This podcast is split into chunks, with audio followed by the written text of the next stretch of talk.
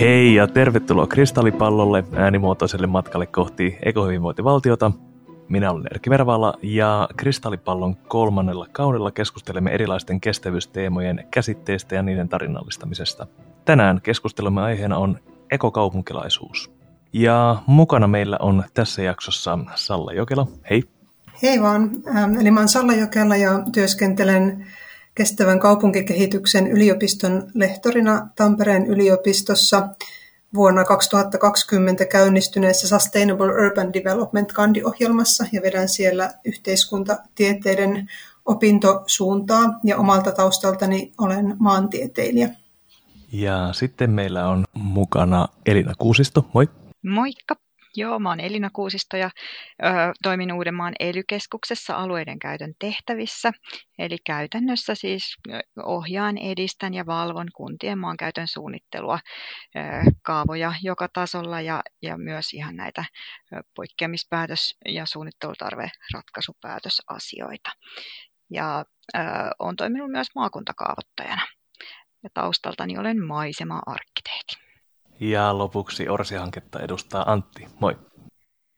Joo, moikka. Mä oon Antti Vallin ja teen tosiaan tohtorin tutkinnon jälkeistä tutkimusta kohti ekohyvinvointivaltiota hankkeessa ja Tampereen yliopiston sosiaalipolitiikan oppiaineessa. Ja, ja mun tutkimus käsittelee tällä hetkellä erityisesti no, kaupunkielämää, mutta myöskin näitä kestävyysmurroksen sosiaalisia vaikutuksia ja, ja asuinalueiden muutosta. Ja Taustaltani taas sosiologi.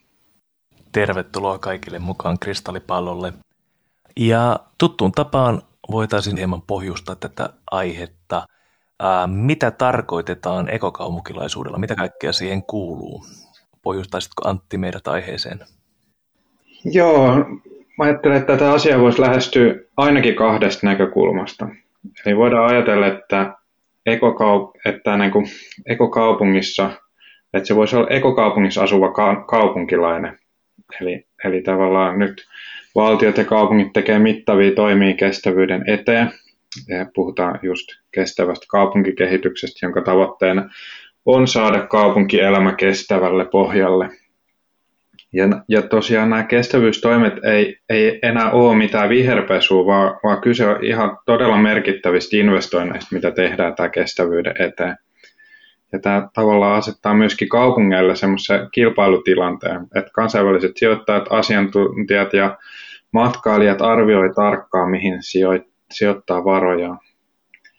Eli siis kun kaupunki muuttuu ekokaupungiksi, niin myöskin kaupunkilaisten odotetaan muuttuva sen mukana. Toinen näkökulma voisi olla, että, että ekokaupunki tosiaan edellyttää ekologisia kaupunkilaisia. Eli nämä ekologisten elintapojen suosio lisääntyy ja sen näkee niin kuin monella jokapäiväisen elämäalueella. Julkinen liikenne lisääntyy tai sitä kehitetään ja, ja kulutustottumukset muuttuu, kasvissyönti yleistyy. Eli toisin sanoen ihmiset alkaa olla entistä ympäristötietoisempia kuluttajia. Ja, ja samalla huomataan se, että keskusta-asumisen suosio on lisääntynyt, eli entistä useampi ihminen haluaa asua palveluiden, ja julkisen liikenteen ääressä, ja tätä kestävyyttä painotetaan elintavoissa ja asumisessa.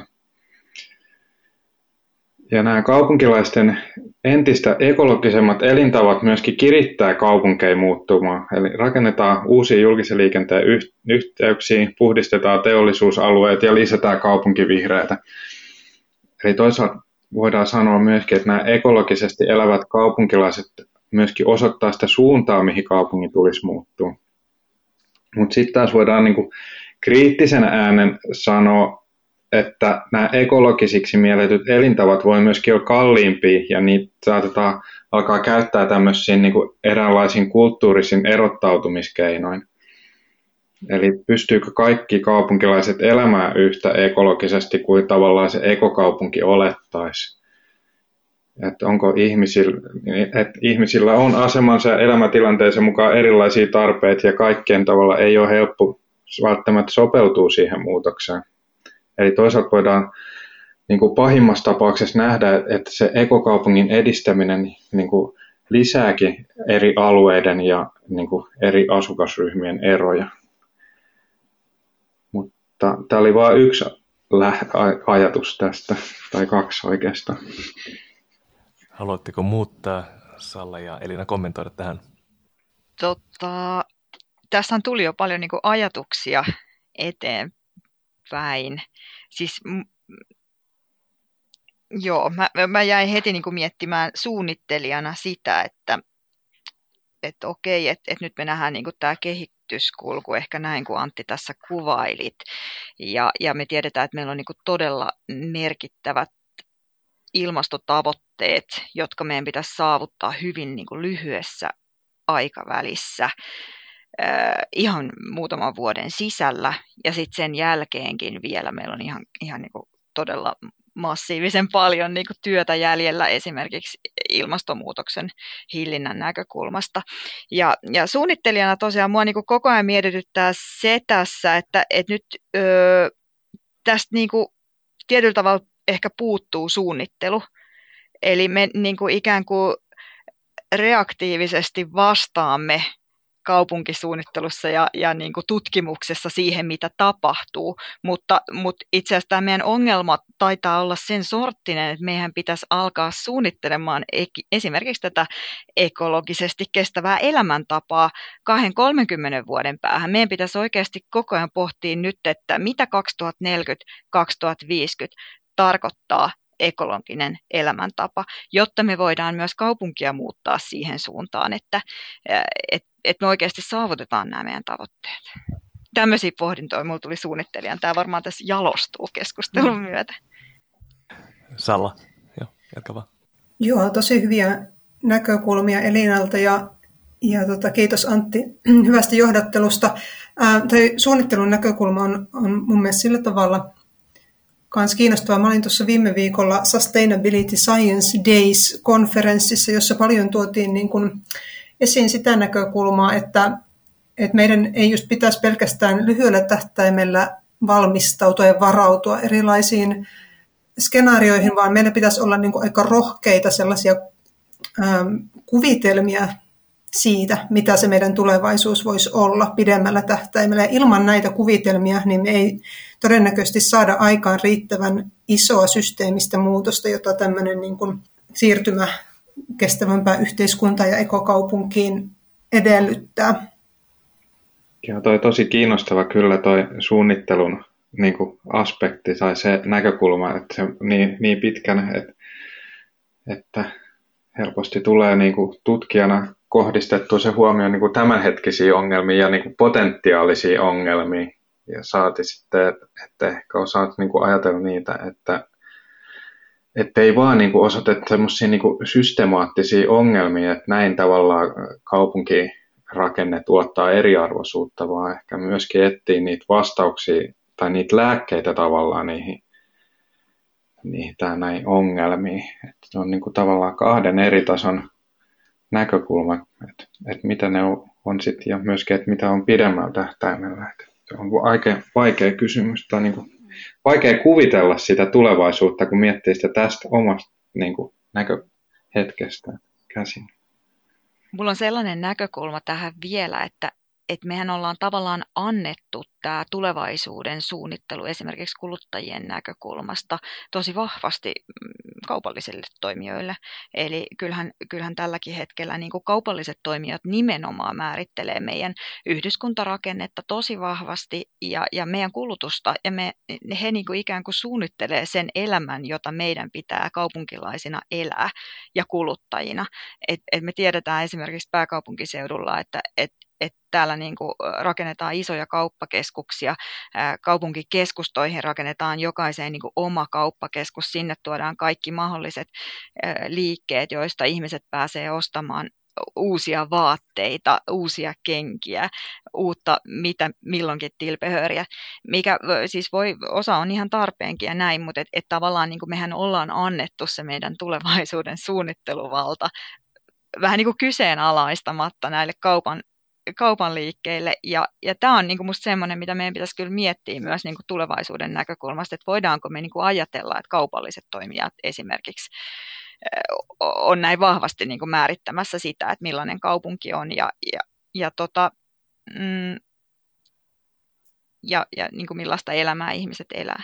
Ja mä en siis nyt halua missään nimessä sanoa, että, että tämä olisi niin kuin huono, että, tai siis yksinomaan huono, että, että tämä tilanne on nyt näin, mutta ehkä mä näkisin, että muillakin pitää olla osansa siinä, siinä niin kuin tulevaisuuden suunnittelussa. Niin, mutta kauppakeskukset on hyvä esimerkki siinkin mielessä, että vaikka ei puhuttaisi korona-ajan tuomasta asiakaskadosta, vaan jo ennen sitä puhuttiin siitä, että aina kun pulpahtelee uusia kauppakeskuksia, niin se syö asiakkaita muilta ja sitten on jossain vaiheessa tilanne, että näihin valtavia määriä betonia eli hiilidioksidi, et cetera, päästöjä ja muita luonnonresursseja ää, rakennustöissä kuluttaneisiin kauppakeskuksiin ei riitä niitä asiakkaita. Tämä on Helsingissä tilanne, mä asuin pitkään Prahassa, siellä on monia kauppakeskuksia, jotka on hyvin autioita.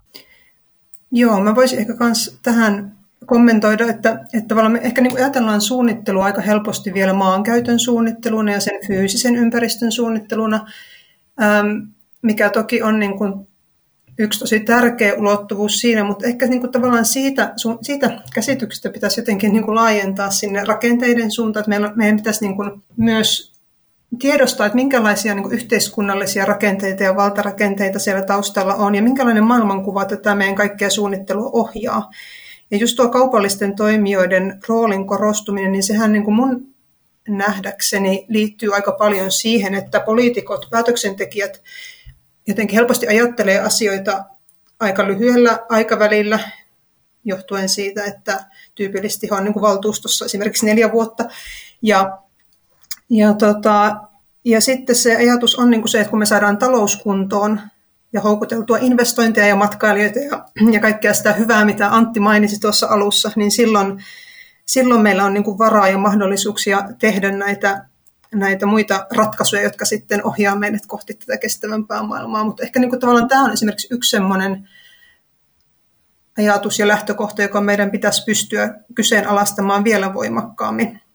Että tavallaan se semmoinen niin ajatusmalli siellä taustalla – ja sitten siihen liittyen, niin minusta olisi tosi tärkeää nostaa keskustelussa aina esiin sitä, että minkälaisia toimia verkostoja näiden erilaisten suunnittelukäytäntöjen ja päätösten taustalla on. Se usein keskustelussa unohtuu tai ainakin jää vähän niin kuin, ää, sivurooliin, eli ajatellaan, että, että tietynlaiset ratkaisut, vaikkapa kauppakeskusten rakentaminen, se on niin kuin ainoa mahdollisuus, ainoa tie eteenpäin. Mutta näinhän se ei ole, vaan meidän pitäisi pystyä käymään sitä arvokeskustelua niistä päätöksistä, jotka on siellä taustalla. Kyllä.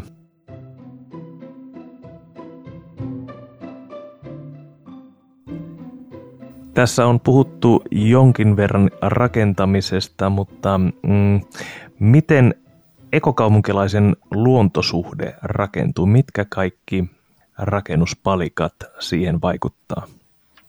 No, tulee jotain näkö, ajatuksia mieleen, että nythän puhutaan paljon tästä kaupunkien viherryttämisestä. Ja, ja se on tärkeä kysymys monella tavalla. On niin kuin, että puhutaan myöskin niin kuin siitä, että, että, että tämmöisestä kaupunkivihreästä on tullut tämmöinen niin kuin yl, yleinen hyvä, että niin kuin kaikki tavallaan, mikä on niin kuin vihreätä, niin kuin katsotaan hyväksi.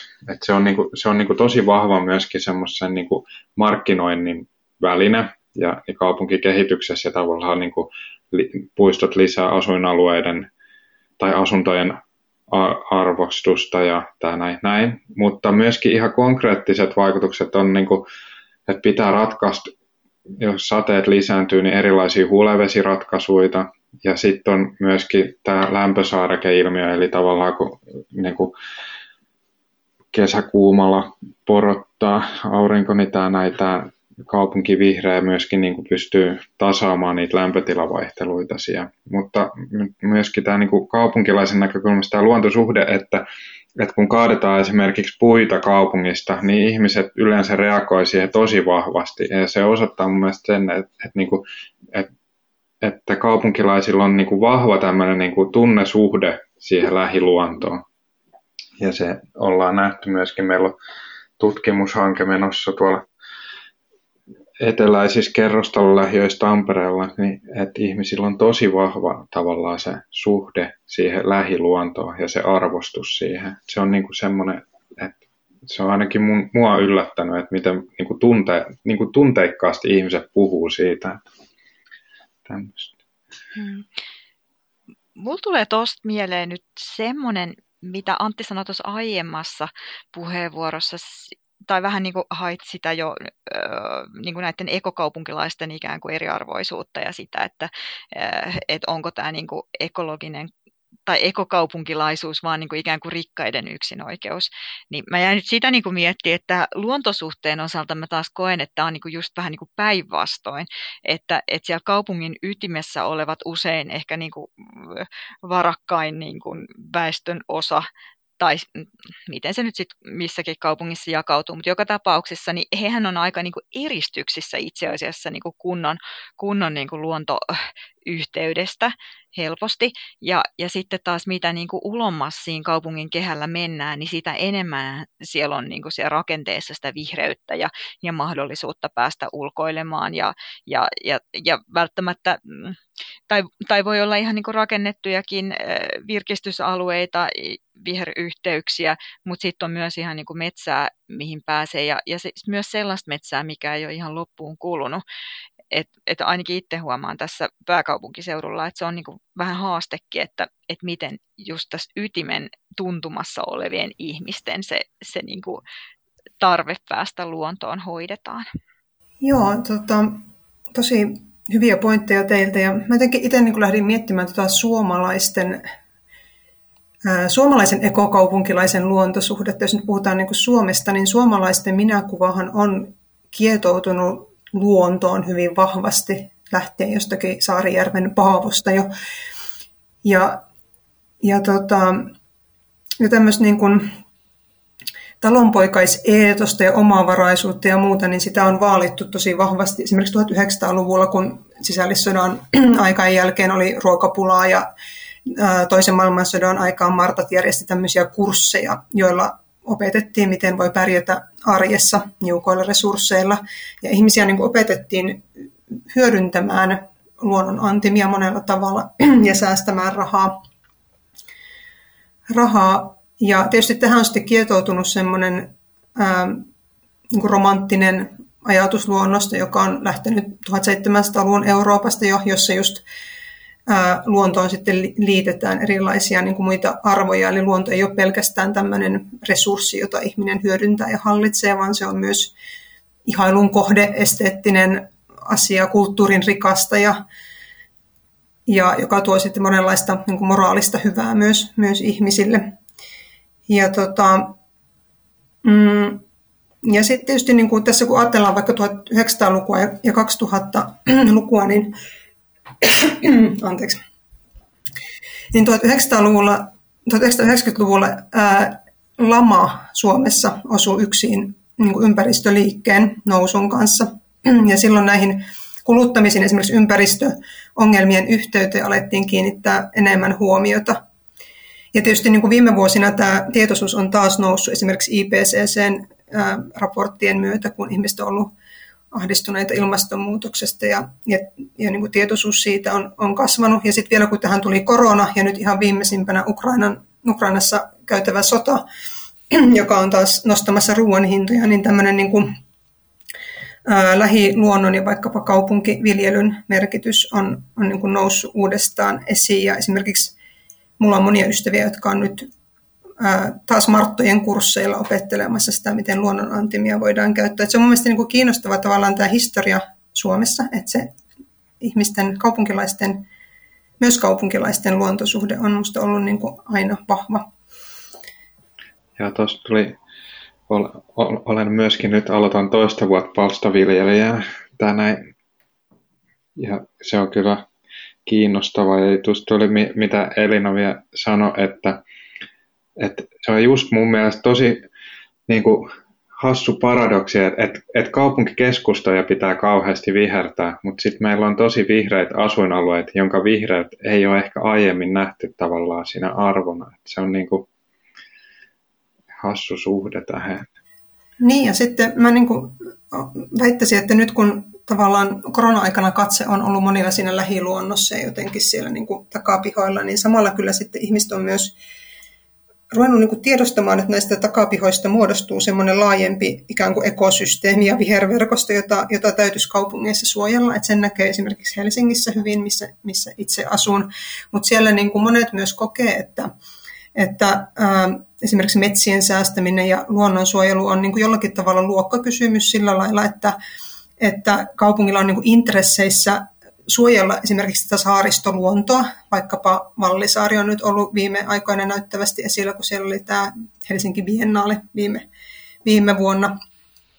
Ja, ja sehän on niin kuin tyypillistä tämmöistä niin kuin korkea, korkeammin koulutettujen ihmisten ää, niin kuin ylemmän keskiluokan ehkä virkistysaluetta, mutta sitten taas monet on niin kuin nostanut esiin sitä Helsingissä, että lähiömetsät usein mielletään enemmän tämmöiseksi joutomaaksi, jota voidaan kehittää ja sinne on niin kuin ok rakentaa gründerivetoisesti. Ja, ja, ja Helsingissä on niin kuin paljon nyt sitä liikehdintää, esimerkiksi tämmöinen ää, kaadetaan kaava, ei metsää liike, jossa näitä lähiömetsiä puolustetaan tällä hetkellä, koska ne on monille tosi tärkeää lähiluontoa ja osa arjen maisemaa ja reittejä.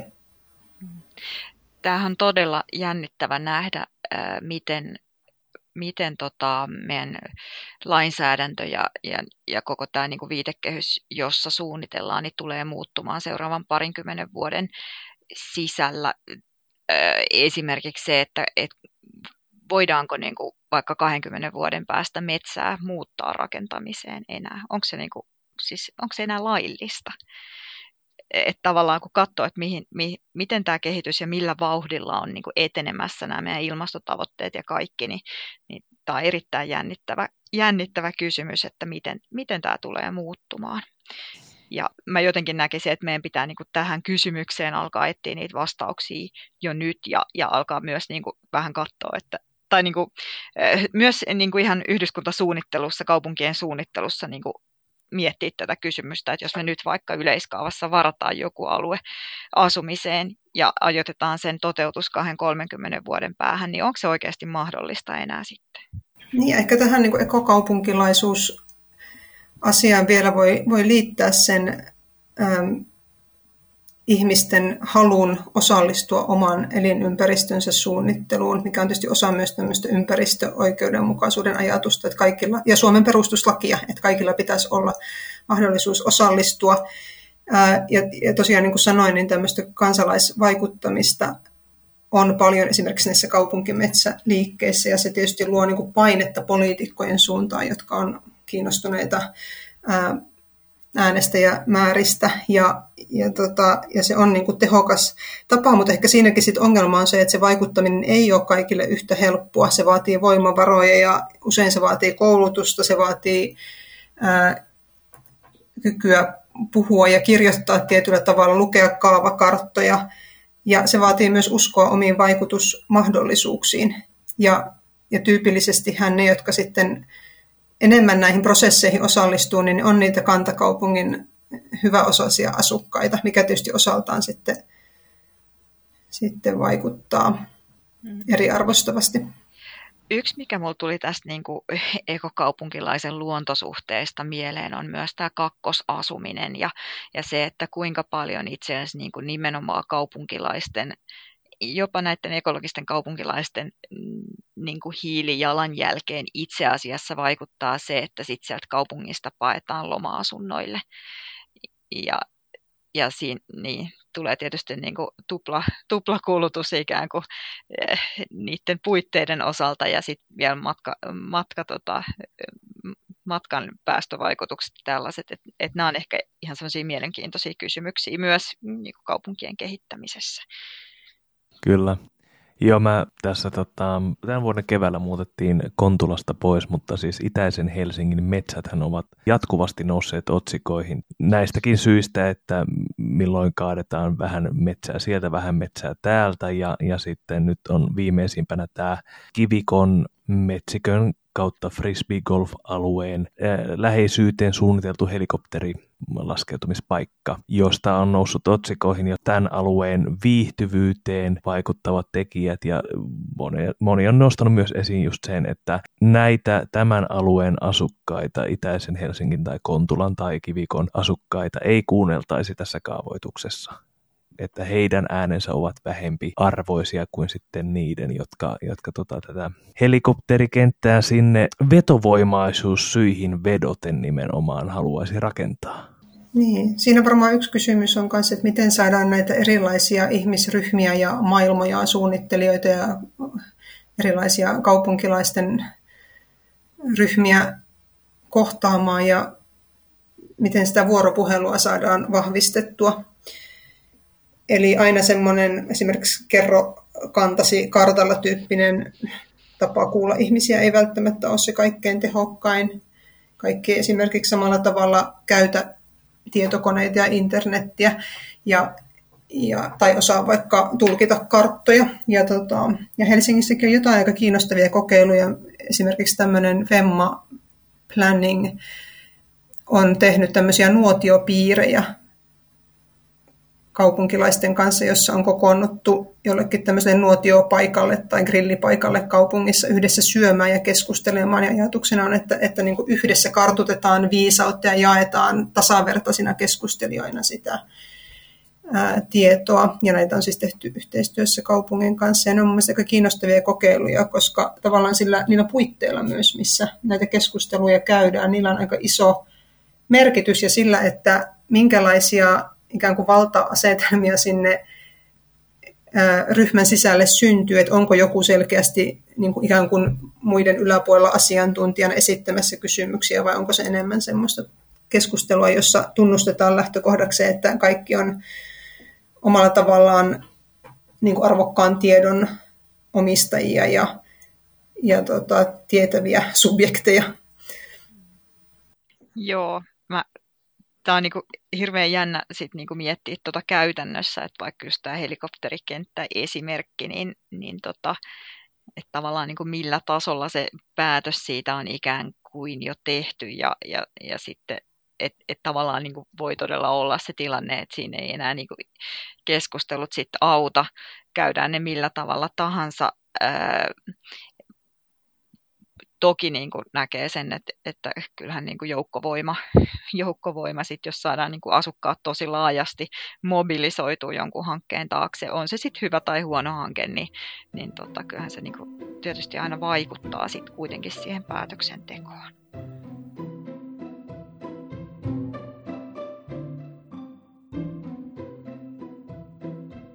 Tässä ollaan pyöritty jo ainakin vähän tämän seuraavan teeman lähistöllä. Me seuraavaksi keskustelemme ekogentrifikaatiosta. Mitä se tarkoittaa?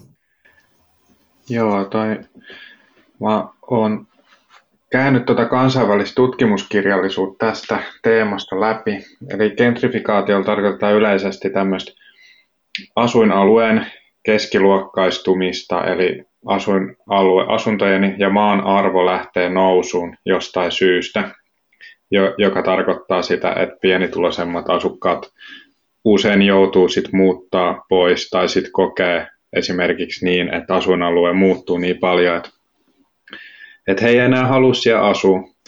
Ja tämä näin, nyt täällä ekogentrifikaatiolla puolestaan tarkoittaa sitä, että kun kaupungit tekee erilaisia kestävyystoimia, esimerkiksi rakentaa uusia ratikkayhteyksiä tai puhdistaa teollisuusalueita ja, ja asumisen käyttöä tai uusia puistoja, niin tavallaan nämä kestävyystoimet on se, se tekijä, joka saa aikaa sen asuinalueen hinnan nousu. Eli kestävyystoimet johtaa siihen, että maan arvo nousee, joka johtaa, voi johtaa taas siihen, että pienituloisemmat asukkaat joutuu muuttaa pois.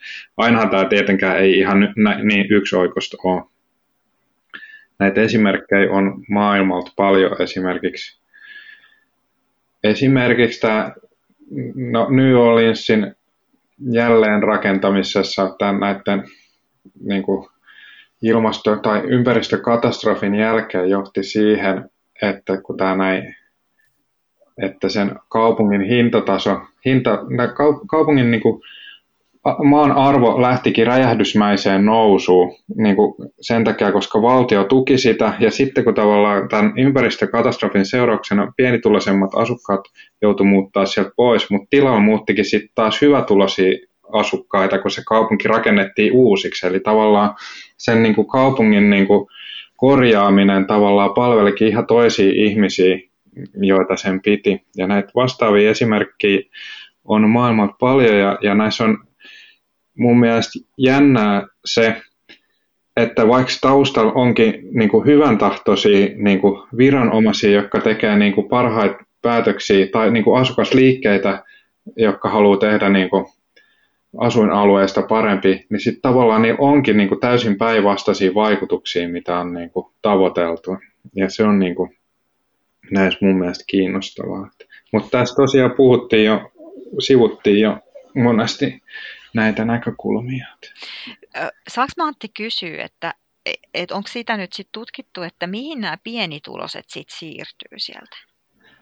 No se on, se on hyvä kysymys. Sitä on aika vähän tutkittu vielä tavallaan näitä niin kuin asumisuria, että mihin ne johtuu, mutta mut usein ajatellaan, että he joutuu sitten muuttaa syrjemmille ja tavallaan niin kuin huono, niin sanotusti huonomaineisemmilla alueilla. Että tavallaan että Amerikassa nähdään tämä, että kun kaupunki, niin kuin ihmiset alkaa muuttaa tavallaan niin kuin, asu, niin kuin lähiöistä takaisin keskustaa, niin sitten kun Amerikassa on ollut keskustat aika huonomaineisia, niin sitten tavallaan niin kuin vähävaraisemmat joutuu muuttaa sitten taas kaupungin reunalle, jos ei välttämättä ole esimerkiksi julkista liikennettä saatavilla, että kun se on perustanut tähän yksityisautoiluun. Joo. Onko tästä Suomessa niin kuin tutkimusta tehty tai, tai edes niin kuin alustavaa? No, me ollaan vähän aloiteltu tekemään Tampereella, että näin, mutta hyvä esimerkki on ehkä just nämä niin teollisuusalueiden puhdistaminen ja elävöittäminen asumisen käyttöön. Että näissä ei tavallaan ole välttämättä sitä, niin kuin, sitä häätämismomenttia niinkään, mutta niistä yleensä tehdään niin kuin hyvätulosten asuinalueita, koska ne usein sijaitsee niin kuin hyvällä paikalla ja, ja niissä on kiinnostava arkkitehtuuri, mitä pystytään käyttämään siinä, mikä johtaa sitten taas siihen, että kaupunkikeskustojen hinnat nousee. Niin ja välillähän on, on myös sellaisia nämä tavallaan tämmöiset niin ekokaupungin osahankkeet, että niiden tieltä nimenomaan hakataan sitä metsää.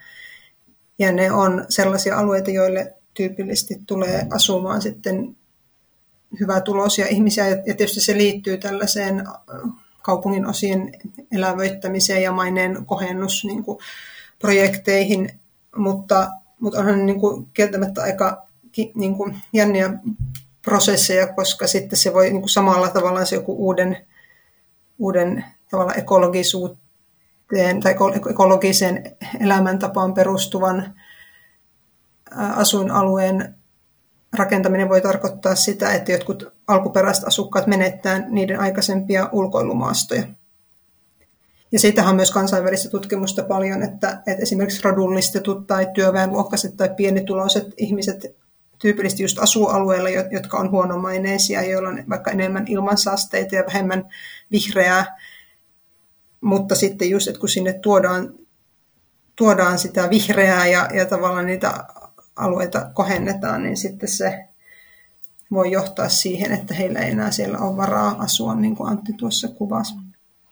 Nämä on tosi jänniä näkökulmia, kun mä mietin vaikka tätä Helsingin seutua, jonka tunnen niin kuin työni puolesta tosi hyvin, että mitä, minkä tyyppisiä kaavahankkeita täällä on menossa ja, ja sitten myös niin kuin se filosofia, että mikä siellä kaavoituksen taustalla on ja mit, mitä sillä tavoitellaan. Ja, ja, tota, ja jotenkin mä en niin kuin voi olla, että, että mä en siis tiedä tarpeeksi, mutta mä en niin kuin tunnista näitä teidän haasteita tai esittämiä haasteita tässä, että mä mietin vaikka niin kuin Espoota, e, Espoota että, mink, että missä siellä tehdään näitä eko, ekohankkeita. No siellä on tai isoja, siis itse asiassa tämä, tämä on niin hankala niin kuin nämä tämä ekohanke terminä, koska musta tuntuu, että nykyään niin kuin lähtökohtaisesti kaikessa kaavoituksessa, etenkin niin kuin isommissa, isommilla kaupunkiseuduilla niin kuin pyritään siihen, että siitä tulee ekologista ja hyvää, hyvää niin kuin tästä näkökulmasta siitä uudesta kaupungista tai täydennettävästä kaupungista.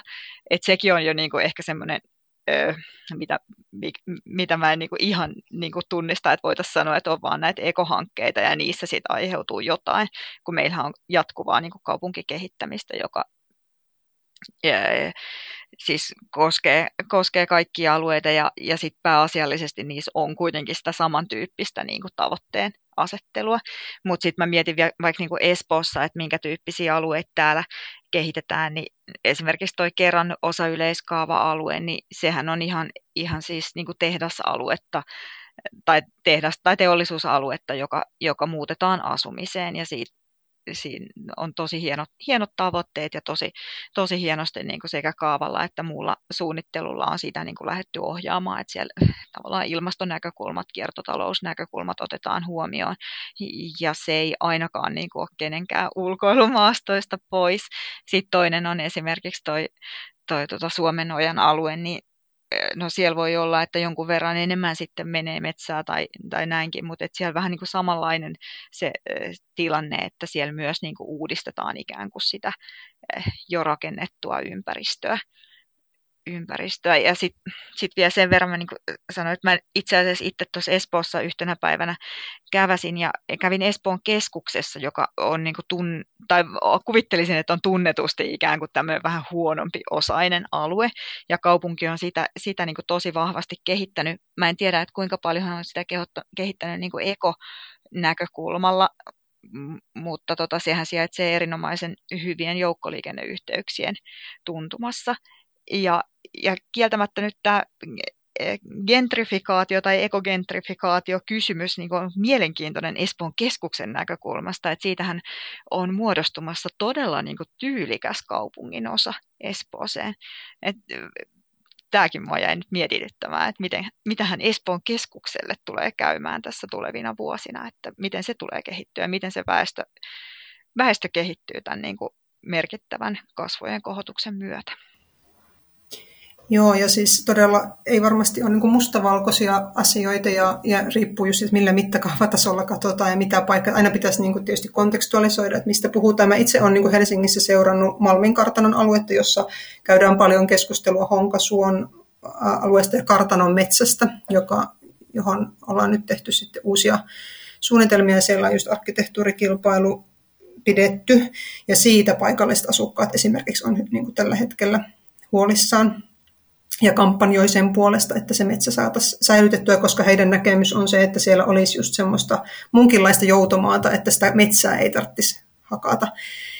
Ja se ei tietysti tarkoita, että jos metsä hakataan, että sitten se niin kuin ei olisi jollakin mittareilla niin kuin ekologinen se, mitä siihen tilalle rakennetaan, mutta metsässä on se, just se ongelma, että sitä ei saa kyllä takaisin. Sitten niin kuin Elina tuossa aikaisemmin puhuitkin, että nyt se on vielä mahdollista, mutta miten vaikka 20 vuoden päästä, että ymmärretäänkö sitten ne tavallaan ajalliset mittakaava, mittakaavat myös paremmin, otetaanko ne huomioon päätöksenteossa eri tavalla. Niin, ja onko sitten siinä vaiheessa enää tarjolla tämmöisiä laastariratkaisuja, niin kun istutetaan niitä puita autoreittien ja, ja kävelyteiden varsille, että ne suojaavat vähän helteeltä? Niin, toi on hirveän hyvä kysymys. Tämä ilmastonmuutos ja sen niin kuin vaikutus siihen, millaisia kaupunkeja kehitetään, niin se on tosi niin kuin haastava kysymys myös sen takia, että, että me opitaan koko ajan tästä tilanteesta lisää ja koko ajan meille tulee niin kuin uusia ajatuksia siitä, miten tätä asiaa voisi ratkaista. Ja, ja mä oon nyt muutaman vuoden ajan itse niin kuin paneutunut nimenomaan niin kuin yhdyskuntasuunnitteluun ilmastonäkökulmasta. Ja, ja mä huomaan, että siinä aikana jo meillä on tapahtunut aivan valtava muutos niin kuin asenneilmapiirissä äh, siinä, että, että mi, millaista poliittista ohjausta tulee, millaisia toimia ihan oikeasti tehdään. Ja, ja sitten sit samalla niin kuin myös ehkä semmoinen, niin kuin, minkä olen huomannut, että, että että tavallaan se e, ilmastonmuutoksen hillintä ja, ja tota, siihen sopeutuminen, se on tullut ikään kuin sieltä juhlapuhe-tasolta käytännön toimiksi. Ja, ja nyt me koko ajan niin kuin mietitään, että mitä seuraavaksi. Ja sen takia niin kuin, tämä tulee varmasti vaikuttaa, tai, ja siis tämä kehittyy niin nopeasti, että tämä tulee vaikuttaa niin kuin ihan järjettömän paljon seuraavan 20 vuoden aikana meidän elämään ja, ja siihen, että miten, mi, millaista kaupunkia me suunnitellaan. Mm, kyllä, ja siis se, että nyt puhutaan tästä seuraavan 20-30 vuoden aikana, niin, niin sehän mitä suurimmissa määrin koskettaa nimenomaan nuoria ja niitä, jotka tulevat sitten tätä 20-30 vuoden päästä siihen pisteeseen asti rakennetunutta kaupunkia ja kaupunkilaisuutta elämään. Millä tavalla ekokaupunkilaisuus sitten näyttäytyy nuorille tällä hetkellä? No ainakin omista nuorista voi sanoa, että, että semmoinen selkeä muutos omaan nuoruuteen verrattuna, että, että ainakaan omat lapset ei ole yhtään kiinnostuneita esimerkiksi ajokortin ajamisesta. Ihan tämmöinen. Ja, ja itse asiassa tästäkin niin kuin juonnan sitten, tai niin kuin johdan seuraavan kysymyksen, että, että jos lapset eivät, siis nämä niin kuin nyt about ajokortti ikäiset nuoret eivät ole kiinnostuneet autolla ajamisesta, niin, niin mitä meidän liikenteelle käy edelleen sen seuraavan 20 vuoden aikana? Vaikuttaako tämä siihen? Vai onko se vaan tämmöinen hetkellinen, että kyllä he tulevat joskus järkiinsä ja sittenkin ajavat autoa?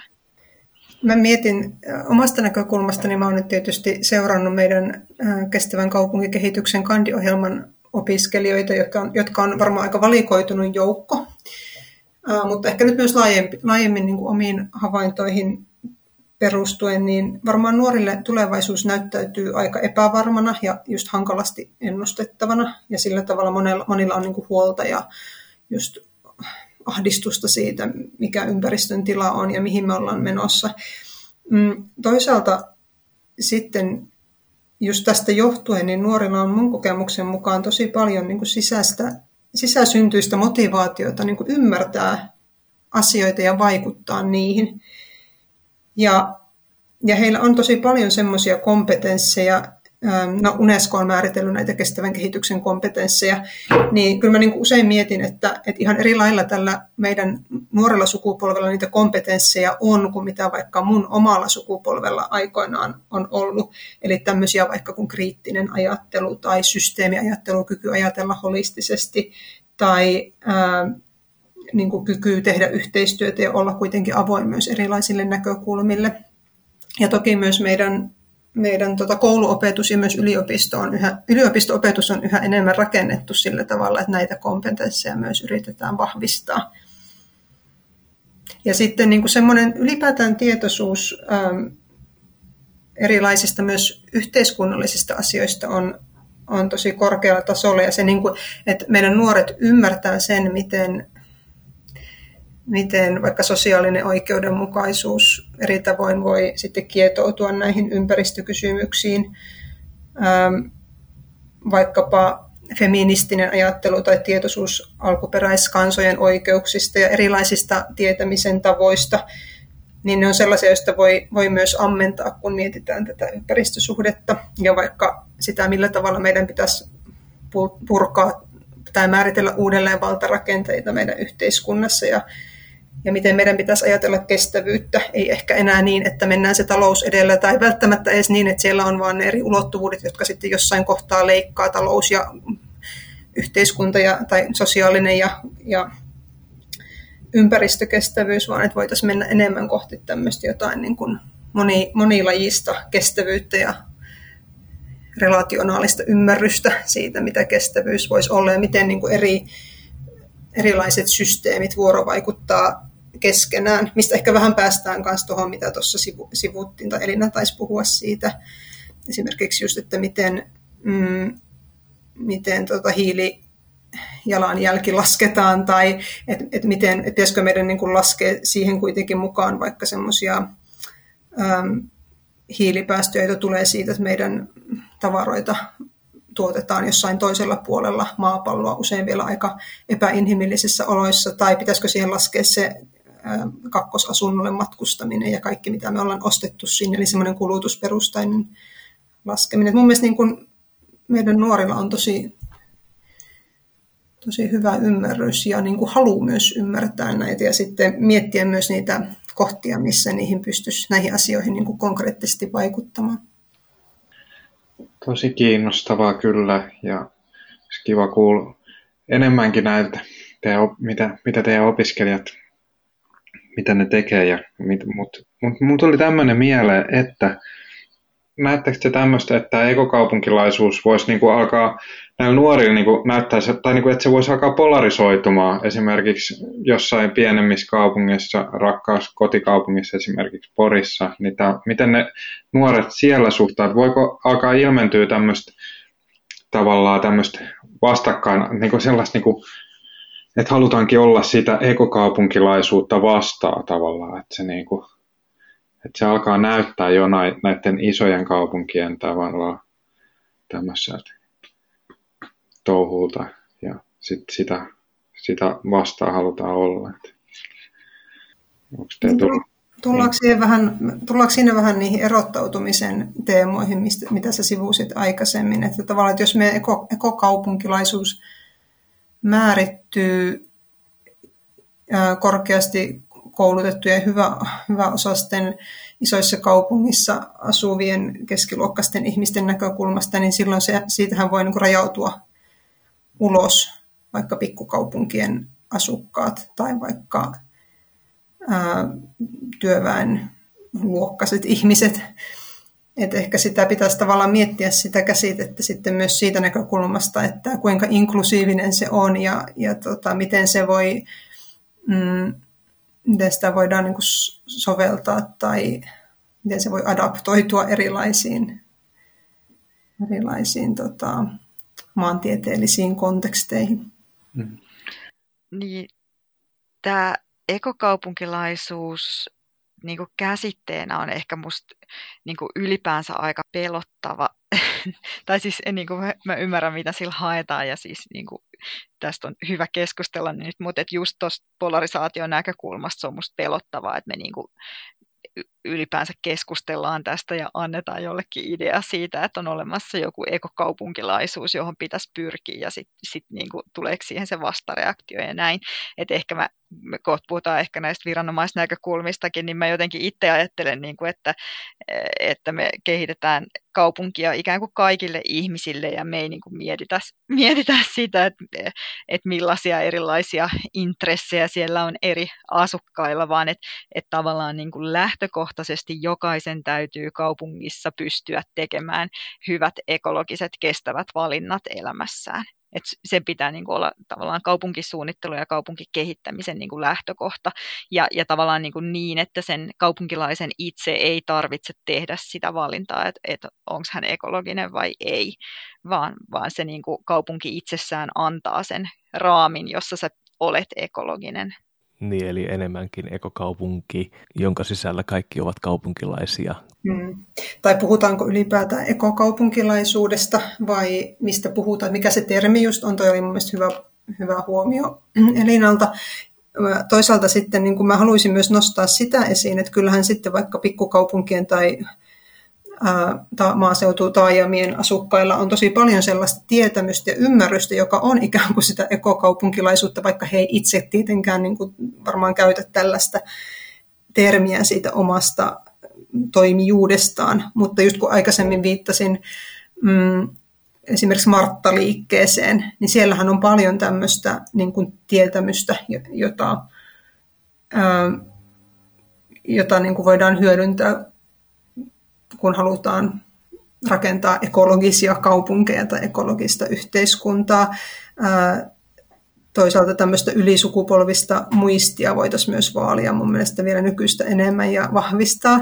Eli esimerkiksi kaupunkiviljelypalstoilla on paljon mm, ihmisiä, joilla on niin kuin semmoinen jo edellisiltä sukupolvilta tuleva ymmärrys siitä, että millä tavalla, mitä kaikkea siellä maassa saa kasvamaan ja miten ne prosessit menee. Ja, ja, ja sitten ehkä tavallaan semmoisen niin sukupolvien välisen kohtaamisen kautta me voitaisiin myös ää, vahvistaa vielä meidän niin kuin ymmärrystä siitä, että millä tavalla meidän se lähiympäristö ja luonto ja ekologiset systeemit on muuttunut ja, ja muuttuu, koska ihminen helposti niin kuin vertaa tämänhetkistä tilannetta esimerkiksi oman lapsuutensa tilanteeseen, jolloin se kokonaiskuva voi jäädä tavallaan aika paljon suppeammaksi kuin jos sitä verrattaisiin vaikka edellisten sukupolvien kertomuksiin siitä ja ymmärryksen siitä, minkälaista kaupungissa tai luonnossa tai vaikka kaupunkiviljelypalstalla on aikaisemmin ollut.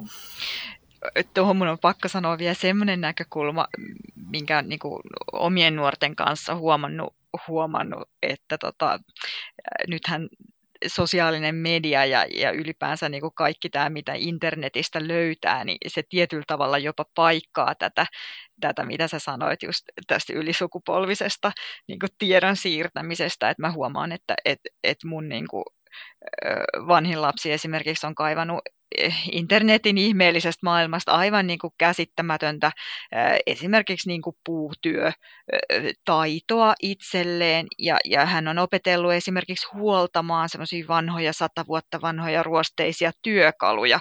E, ei siis suinkaan vanhempiensa opeilla, vaan siis suoraan YouTubesta katsonut, että miten nämä hommat hoituu. Ja, ja, ja, ja tämä on ehkä niin kuin semmoinen, mikä ainakin niin kuin itsellä niin kuin tahto aina unohtuu, että meidän nuorilla on niin kuin ihan käsittämätön sellainen maailma, missä mä en ole enää niin kuin sisällä, mistä he taas pystyisivät ammentaa just tätä ekologisuuttakin.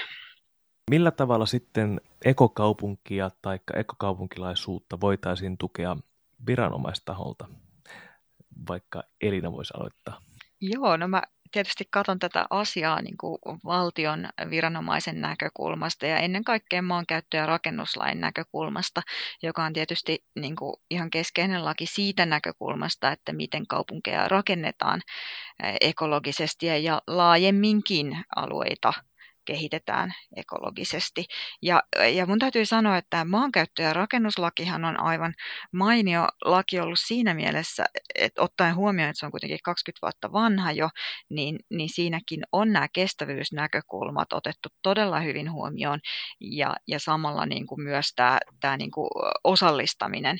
Eli siinähän oikeastaan kantavat ajatukset on tämä kestävyys ja, ja sitten niin kuin, osallisten osallistaminen niin kuin maankäytön suunnitteluun.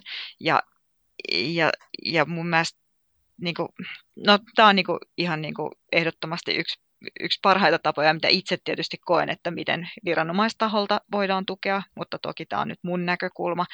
Ja, ja esimerkkinä siis se, että meillähän on siellä niin kuin eri tasoisille kaavoille kaavojen sisältövaatimukset, joissa nimenomaan tuodaan tämä kestävyys niin kuin esiin ja, ja halutaan niin varmistaa se, että, että esimerkiksi palvelut on on niin kuin asukkaiden kestävästi saavutettavissa ja, ja ihmiset pystyy elämään omissa kodeissaan kestäviin liikennemuotoihin tukeutuen, että siis on jalankulun yhteydet on kunnossa, pyöräilyn yhteydet on kunnossa, joukkoliikenne on kunnossa. Että tavallaan tämä on se lähtökohta, kun esimerkiksi yleiskaavoja laaditaan niin kuin kaupunkien kehittämiseksi, että, että kun rakennetaan uusia alueita tai avataan uusia alueita, niin, niin siellä, siellä pitää pystyä niin kuin, liikkumaan kestävästi ja siellä pitää pystyä elämään kestävästi. Ja, ja sitten siellä on tuotu myös tosi hyvin mun mielestä just se näkökulma, että ei pelkästään niin kuin taloudellisesti kestävästi, vaan myös ekologisesti kestävästi. Että, et mun mielestä meillä on niin kuin tavallaan tämä niin kaupunkien suunnittelun raamit on todella hyvin jo, jo niin kuin kohdillaan täällä niin kuin kaavatasolla. Sitten tietysti se käytännön toteutus, että miten se ihan oikeasti menee, mutta, mutta ehkä itse olen niin kuin nähnyt, että kun, kun olen tätä niin kuin kaupunkisuunnittelua tässä seurannut, niin, niin mun mielestä tällä hetkellä ainakin on niin kuin todella vahva tahto tehdä sitä ekokaupunkia ja ekologista kaupunkia ja tukea nimenomaan niitä kaupunkilaisten kestäviä valintoja.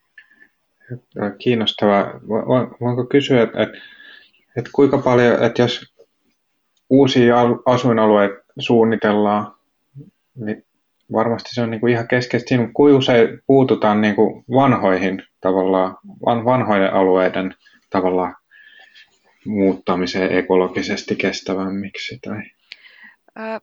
Kyllä sitä sanoisin, että sitä tehdään myös koko ajan. Ja, ja yksi keskeinen tapa tietysti on se, että kun jou, kaupunkien niin kuin joukkoliikennejärjestelmää kehitetään, että esimerkiksi Helsingin seudullahan tämä niin joukkoliikennejärjestelmä on ihan todella niin kuin, ö, merkittävässä roolissa ja sitä tosi vahvasti seutuyhteistyössä kehittää, niin, niin esimerkiksi se, että kun on tuotu vaikka metroraide olemassa olevaan yhdyskuntarakenteeseen ja metrojen aseman seutuja on, on lähetty niin kuin tiivistämään ja kehittämään, niin onhan se tiivistäminen ja alueen niin kuin kehittäminen, se on aina mahdollisuus tavallaan siihen e, ekologiseen harppaukseen ja ja sitten tietysti kun meillä on niin kuin maankäyttö- ja rakennuslaissa nämä aika tiukatkin sisältövaatimukset tästä kestävyydestä, niin sitä kautta tietysti tulee sitten ne vaatimukset niille kaavoille, jotka on se ensiaskel siihen suuntaan, että rakennetaan ekologisesti.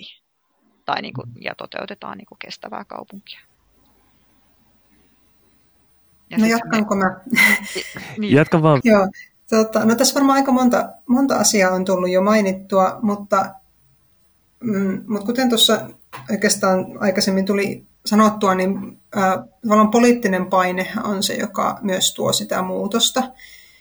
Ja sen takia mun mielestä kansalaisvaikuttamisen mahdollisuuksien vahvistaminen on tärkeää. Sitä voidaan äh, tehdä mm, kouluissa.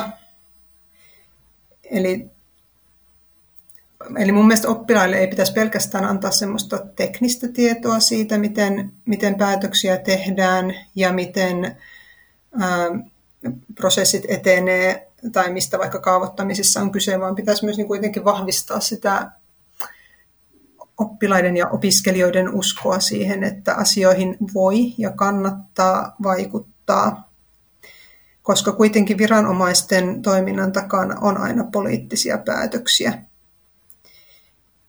Ja, ja sitten mm, tavallaan mitä suurilinjaisempiin asioihin mennään, niin sitä isompi on tietysti poliitikkojen ja viranomaisten vastuu niin kuin kaupunkikehityksestä ja yhteiskunnallisesta kehityksestä. Ja silloin sitten tärkeää on, on niin kuin kysyä semmoisia kysymyksiä, että keitä me niin kuin kuunnellaan, niin kuin aikaisemmin puhuttiin, että kuunnellaanko me taloutta vai kuunnellaanko me ympäristötutkijoita ja minkä tekijöiden varaan ekokaupunkia rakennetaan.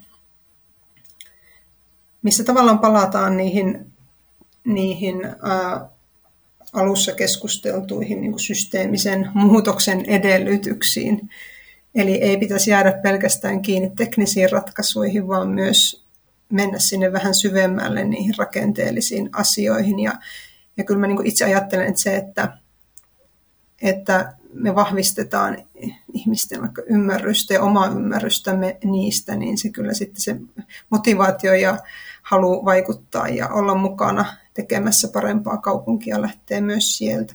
Eli ehkä se jotenkin sitten sen niin kuin vielä sen kahtia jaon hämärtäminen, tai jotenkin niin kuin ihmisten tuominen yhteen, että meillä ei ole niin kuin suunnittelu täällä ja ihmiset täällä, vaan jotenkin, että saataisiin ne kohtaamaan. Ja, ja tota, no mä oon pikkusen itse tutkinut Helsingin brändiprosessia, jossa se, se brändi oli, oli, se ei ollut niin kuin mikään slogan tai, tai, äh, tai logo, vaan se oli enemmän tämmöinen mm, niin kuin palvelulupaus tai idea siitä, että millä periaatteilla vaikka niin kuin Helsinkiä voitaisiin jatkossa kehittää ja minkälaisten asioiden varaan Helsingin brändiä voitaisiin rakentaa. Ja, se, ja, sen, ja sen brändin vahvuus, sen brändi-idean vahvuus oli mun mielestä se, että siihen pystyi kiinnittymään ää, viranhaltijat useilta eri toimialoilta ja hallinnon aloilta ja tavallaan keskustelemaan sen, sen brändi-idean kautta, vaikka heillä oli aika erilaiset lähtökohdat ja erilaiset agendat.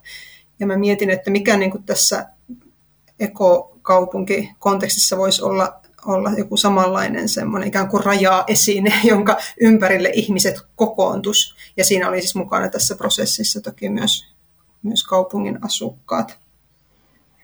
Ja jonkin verran tutkinut tuota Tammelan täydennysrakentamista täällä Tampereella ja meidän niin kuin, johtopäätökset oli vähän samanlaisia, että, tämä näin, että, että kun tämä näin, se alue muuttuu ja on suunnittelijoiden intressit ja, ja kaupungin tavallaan se täydennysrakentaminen, mutta sitten on myöskin asukkaat, jotka niin kuin, on täysin sitä vastaan, että tavallaan mikä haaste se on niin kuin sillä suunnittelijalla tuoda niitä erilaisia intressejä yhteen ja jotenkin pystyä sanottamaan se joksikin kertomukseksi, mikä tavallaan on, minkä suurin osa ihmisistä pystyisi hyväksymään, niin se on tosi, niin kuin, ja jos ajatellaan, että mikä se ekokaupunki on, mi, mi, mi, mitä tarinaa meidän pitäisi niin kuin kertoa siitä, niin se on, niin kuin, se on iso haaste kyllä, ja kyllä se niin kuin vastuu näyttää niin kuin, olevan suunnittelijoilla aika niin kuin, paljon myöskin, että niin kuin tos, mm. mutta Elina sanoi, että myöskin ne kaupalliset toimijat toki siinä on mukana, mutta on tämä kiinnostavaa. Joo, mä vielä niin kuin sen verran palaan niin tuohon keskusteluun, että, että tavallaan nythän meillä on sellainen haaste ehkä, että mä en tiedä, että onko meillä niin kuin, tai kenen tehtävä on siis suunnitella meidän elämäntapaa. Koska siis sehän ei ole kaupunkisuunnittelijan, eli siis yhdyskuntasuunnittelijan, eli usein arkkitehdin se ei ole arkkitehdin niin kuin perusosaamista. Arkkitehdin perusosaamista on muodonanto ja sitten tavallaan se, se niin kuin, miten nämä toiminnot ikään kuin yhteensovitetaan. Sama juttu meidän maisemarkkitehdeillä. E, et sitä mä jotenkin, niin kuin, ja mä, mä vielä niin kuin palaan siihen kaupallisiin toimijoihinkin, että et, et, niin kuin, se on nyt niin kuin hyvä esimerkki siitä, että he on niin kuin ottanut sen ja heille on luontevaa niin kuin tietenkin siinä omassa kontekstissaan miettiä, että miten heidän toimialansa kehittyy seuraavat 20 vuotta ja lähteä sitten niinku rakentaa sen ympärille ja puskea sitä sinne kaupunkiin. Mutta meillä ei ole niinku ikään kuin täällä viranomaispuolella esimerkiksi ketään, joka suunnittelisi sitä elämäntapaa. Ja, ja se on kyllä tässä niinku pienoinen haaste, kun me tiedetään, että tämä elämäntavan muutos on niinku iso, iso osa ratkaisua näihin vaikeisiin kysymyksiin, mitä tässä on ratkaistavana. Niin, ja toi on vaikea asia, kun se kytkeytyy niin vahvasti tähän meidän vallitsevaan kapitalistiseen talousjärjestelmään ja sen lainalaisuuksiin, että, mm, että jollakin lailla niin kuin se ekologisuus monesti vaatii, just niin kuin Antti alussa sanoi, niin resursseja ja, ja jotenkin voimavaroja. Ja, ja ja niin kuin ajattelen, että voisiko se muutos sitten lähteä sieltä jotenkin niiden rakenteiden uudelleen määrittelystä, koska tämä meidän talousjärjestelmä on esimerkiksi kietoutunut just tietynlaisiin ajatuksiin omistamisesta tai siitä vaikka, että kenen työ on arvokasta ja millainen työ on, on arvokasta tai, tai siitä jatkuvan kasvun ideasta. Ja toi on niin kuin, ehkä niin tämä meidän koko keskustelu mun mielestä ollut todella niin kuin mielenkiintoista pohdintaa ja, ja te olette tuonut tosi hyviä näkökulmia tähän ja, ja jotenkin tämä herättää niin kuin vieläkin paljon ajatuksia, mutta ehkä niin kuin yhtenä viimeisimpänä ajatuksena mulla on tässä nyt se, että et ottaen huomioon, että meillä on ihan järjetön kiire, niin miten tämä muutos saadaan tapahtumaan niin kuin heti. Ja, ja varmaan niin kuin täytyy niin kuin kohdata se tosiasia, että me ehkä ei pystytä sitä kuitenkaan niin kuin ihan heti toteuttaa. Tämä on niin kuin aika viheliäinen tilanne on nyt kyllä. Mutta näinhän me viedään tietysti jokainen asioita eteenpäin omalla tontillamme ja yritetään saada muutosta aikaiseksi. Niin sitä kaikki niin kuin jahtaa. Sitä mä vielä, just viime viikolla olin siellä kestävyystieteen konferenssissa, jossa tavallaan se kaikki keskustelu oikeastaan niin kuin käytiin tämän asian ympärillä, että mistä se muutos lähtee ja onko se niin kuin joku ihmisen sisäinen muutos vai onko se niin kuin joku just meidän elinympäristössä oleva tai rakenteissa oleva muutos. Ja, ja siihen ehkä niin kuin mitään yhtä viisasten kiveä löydy, mutta, mutta se ainakin niin kuin siellä nousi esiin, että, että se sisäinen ja ulkoinen muutos, että ne on niin kuin hyvin yhteenkietoutuneita tavallaan, että, me, että, että tarvitaan molempia, tarvitaan niin kuin, niin kuin muistaakseni ää, Oras Tynkkynen on sanonut, että tarvitaan kaikkien kaikki, jotta tämä muutos voi, osa, voi onnistua. Ja kaikki tietysti just meistä omalla tavalla yrittää sitä tuuppia eteenpäin. Joo, toi on hyvin sanottu. Kaikkien kaikki. Mä oon ihan täysin samaa mieltä.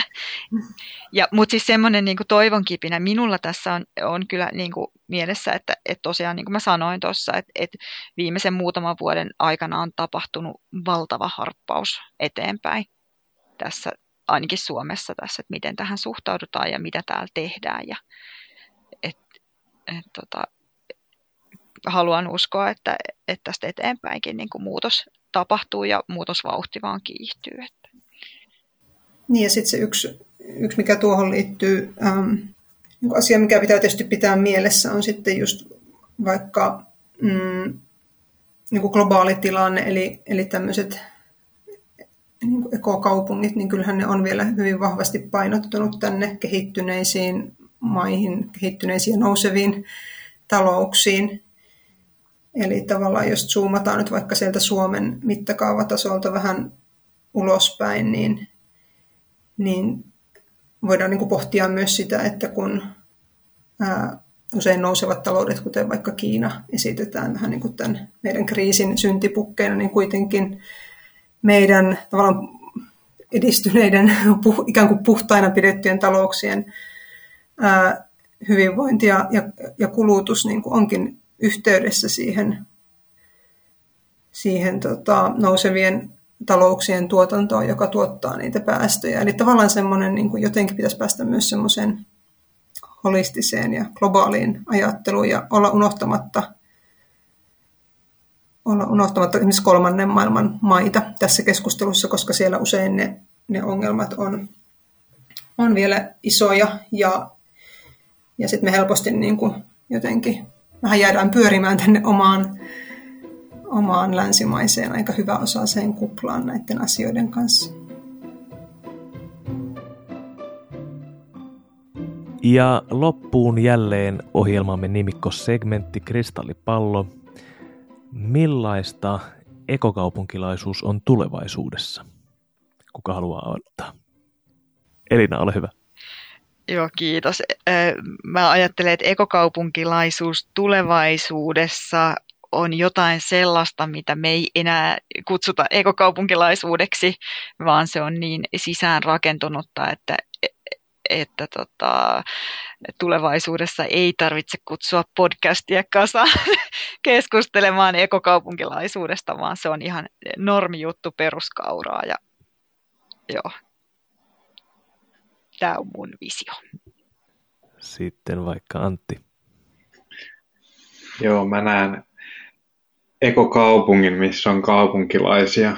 Ja sieltä luonto ja kaupunki on paljon enemmän niin kuin sulautuneet yhteen. Se on, kaupunki on paljon vihreämpi ja, ja elämä on myöskin arkipäivää helpompaa. Että me ollaan ehkä siirrytty pois tämmöisestä niin kuin funktionaalisesti eriytyneestä kaupungista ja kaikki toiminnot on paljon lähempän toisiinsa ja sitä yksityisautoilua ei enää tarvitse samalla julkisen liikkuminen on helppoa ja ihmiset työskentelee ja harrastaa lähellä asuinaluetta ja yhteisomistamisen ja jakamistalouden muodot ovat lisääntyneet ja ehkä kirjastosta voin käydä lainaa työkaluja, jos tarvin ja, ja tämä näin. Ja samalla vähän ajattelen, että, että tulevaisuuden ekokaupungissa ei enää kukaan mieti sitä ekologisuutta, koska se on jo, niin kuin kaupunkielämä on jo kestävällä pohjalla, että ihmisten ei tarvi enää miettiä sitä erikseen kaikki kaupunkielämän piirissä on jo ekologista tulevaisuudessa. Ja lopuksi Salla. No koska, koska mielikuvilla ja mielikuvituksella on tutkitusti vaikutusta siihen, minkälaiseksi meidän tulevaisuus rakentuu, niin lähden vähän tuohon Antin linjoille, eli haluaisin maalailla tämmöistä mukavaa tulevaisuuden visiota. Ja mä ajattelen, että tulevaisuuden ekokaupunki voisi perustua tämmöiseen holistiseen ymmärrykseen maailmasta, monilajiseen kanssa elämiseen ja tietysti tieteelliseen tietoon ja, ja ylisukupolviseen muistiin ja sen hyödyntämiseen. Eli mä ajattelen, että, että vähän niin kuin tuossa Antin visiossa, että ihmiset ähm, vois elää harmonisesti yhdessä toistensa kanssa – mutta myös luonnon kanssa niin, että, että tota, ei me päästäisi niin pois semmoisesta maailmankuvasta, jossa ihminen hallitsee luontoa ja vaalimaan monimuotoisuutta sosia- sosiaalisessa ja myös ekologisessa mielessä ja ymmärtää, ymmärtämään se, että, että meillä on erilaisia tapoja tietää ja olla, olla kaupungissa ja pelkkä insinööri tietous ei, ei, ole niin kuin, ei riitä tai ei ole se ainoa tietämisen tapa. Ja, ja sitten toivon, että voidaan hyödyntää sitä ylisukupolvista muistia ja kulttuurista tietoisuutta, jota meillä jo on paljon, ja esimerkiksi kehittää kaupunkiviljelyn käytäntöjä tai jotain ää, toreja, joista ihmiset voi käydä ostamassa ruokaa, tietäen, mistä se ruoka tulee, tuntien ne tuotantoketjut ja ymmärtäen, millä tavalla he on, on osana, osana ekologisia prosesseja niiden ää, elintarvikkeiden kautta, joita he syö ja kuluttaa. Ja toivon vielä, vielä myös, niin kuin, että teknologia palvelee ihmistä eikä, eikä niin, että teknologia, ihminen on teknologian armoilla. Eli just niin kuin Elina sanoi, että voidaan hyödyntää teknologiaa ekokaupunkilaisuuden lähteen.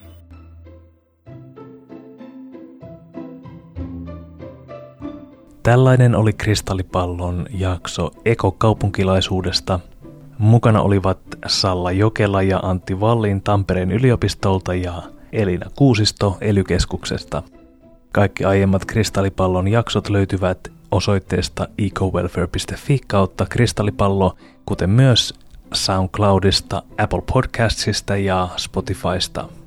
Kristallipallon kolmannen kauden viimeinen jakso käsittelee yhteiskuntasopimusta. Minä olen Erkki Vervaala. Ensi kertaan. Hei hei!